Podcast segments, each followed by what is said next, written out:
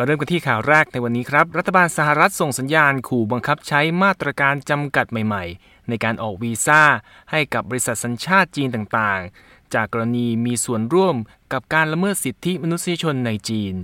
โดยไมค์พอมเพโอรัฐมนตรีว่าการกระทรวงการต่างประเทศสหรัฐกล่าวในวันพุธตามเวลาท้องถิ่นว่า บริษัทโทรคมนาคมทั่วโลก ควรพิจารณาตนเองให้ดี หากมีการทำธุรกิจกับบริษัทหัวเว่ย เพราะบริษัทเทคโนโลยียักษ์ใหญ่แห่งนี้เป็นผู้ที่ละเมิดสิทธิมนุษยชน รัฐมนตรีต่างประเทศสหรัฐระบุในระหว่างการถแถลงข่าวด้วยว่ากระทรวงการต่างประเทศสหรัฐ จะออกคำสั่งจำกัดการออกวีซ่าให้กับพนักงานบางราย ของบริษัทเทคโนโลยีสัญชาติจีน เช่นหัวเว่ยที่เป็นผู้จัดหาวัสดุและส่วนประกอบ ให้กับสิ่งที่เรียกว่าระบบการปกครอง หรือรัฐบาลที่ทำการละเมิดสิทธิมนุษยชนอยู่ทั่วโลก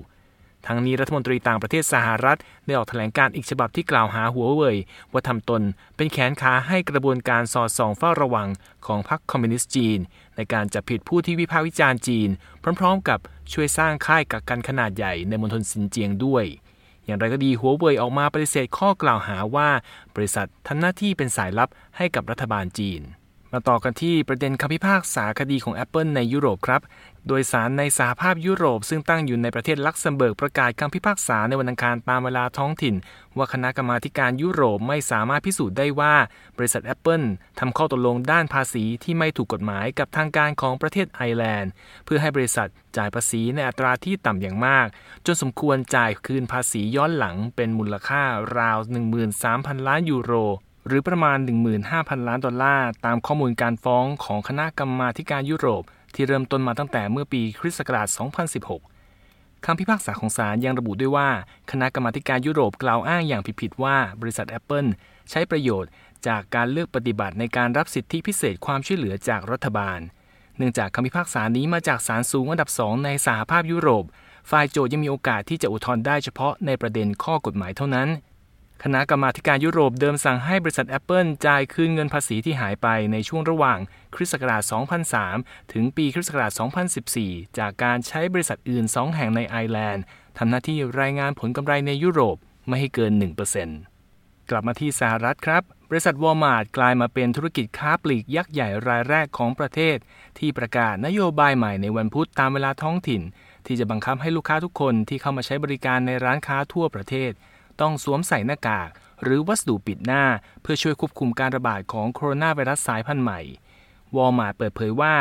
65%ของร้านค้าจำนวนกว่า 5,000 แห่งของบริษัท ที่ตั้งอยู่ในสหรัฐ ซึ่งมีทั้งแบรนด์วอลมาร์และร้านค้าส่ง Sam's Club Outlet อยู่ในพื้นที่รัฐที่รัฐบาลท้องถิ่นบังคับใช้กฎการสวมหน้ากากหรือปกปิดใบหน้าเมื่ออยู่ในที่สาธารณะ และในพื้นที่ปิดแล้ว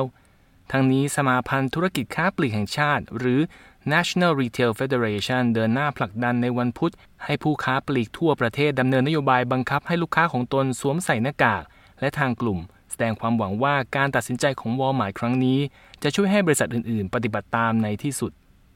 ปิดท้ายกันที่ข่าวดีสำหรับผู้ที่คิดถึงการท่องเที่ยวครับ แม้ว่าหลายประเทศยังดำเนินนโยบายคุมเข้มที่พรมแดนของตน เพื่อระวังภัยและป้องกันการระบาดของโควิด -19 อยู่ทำให้อุตสาหกรรมการท่องเที่ยวและธุรกิจที่เกี่ยวเนื่องทั่วโลกต้องซบเซาหนัก แต่มาลดีฟประกาศความพร้อมที่จะต้อนรับนักเดินทางเข้ามาพักผ่อน ที่ต้องทำตามเงื่อนไขบางประการแล้ว โดยทางการมาลดีฟประกาศเปิดประเทศต้อนรับผู้มาเยือนจากทั่วโลก ซึ่งรวมถึงจากสหรัฐ ตั้งแต่วันที่ 15 กรกฎาคมนี้เป็นต้นไป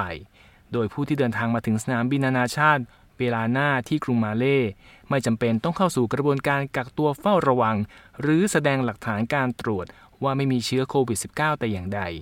สิ่งที่รัฐบาลมาลดีฟอนุญาตให้ผู้มาเยือนจากต่างประเทศต้องปฏิบัติ ก็คือการเดินทางไปยังเกาะตากอากาศต่างๆ เท่านั้น และทุกคนต้องทำการจองที่พักตลอดการมาเยือนกับสถานบริการเพียงแห่งเดียวเท่านั้นด้วย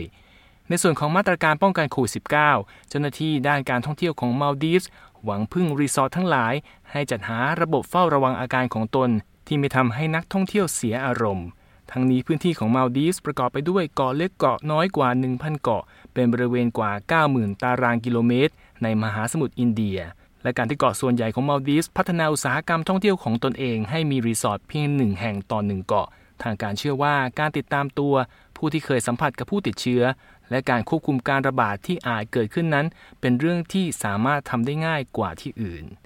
และทั้งหมดนี้คือข่าวธุรกิจในวันนี้ครับ ผมนพรัตน์ชัยเฉลิมมงคล ผู้รายงาน Thank you.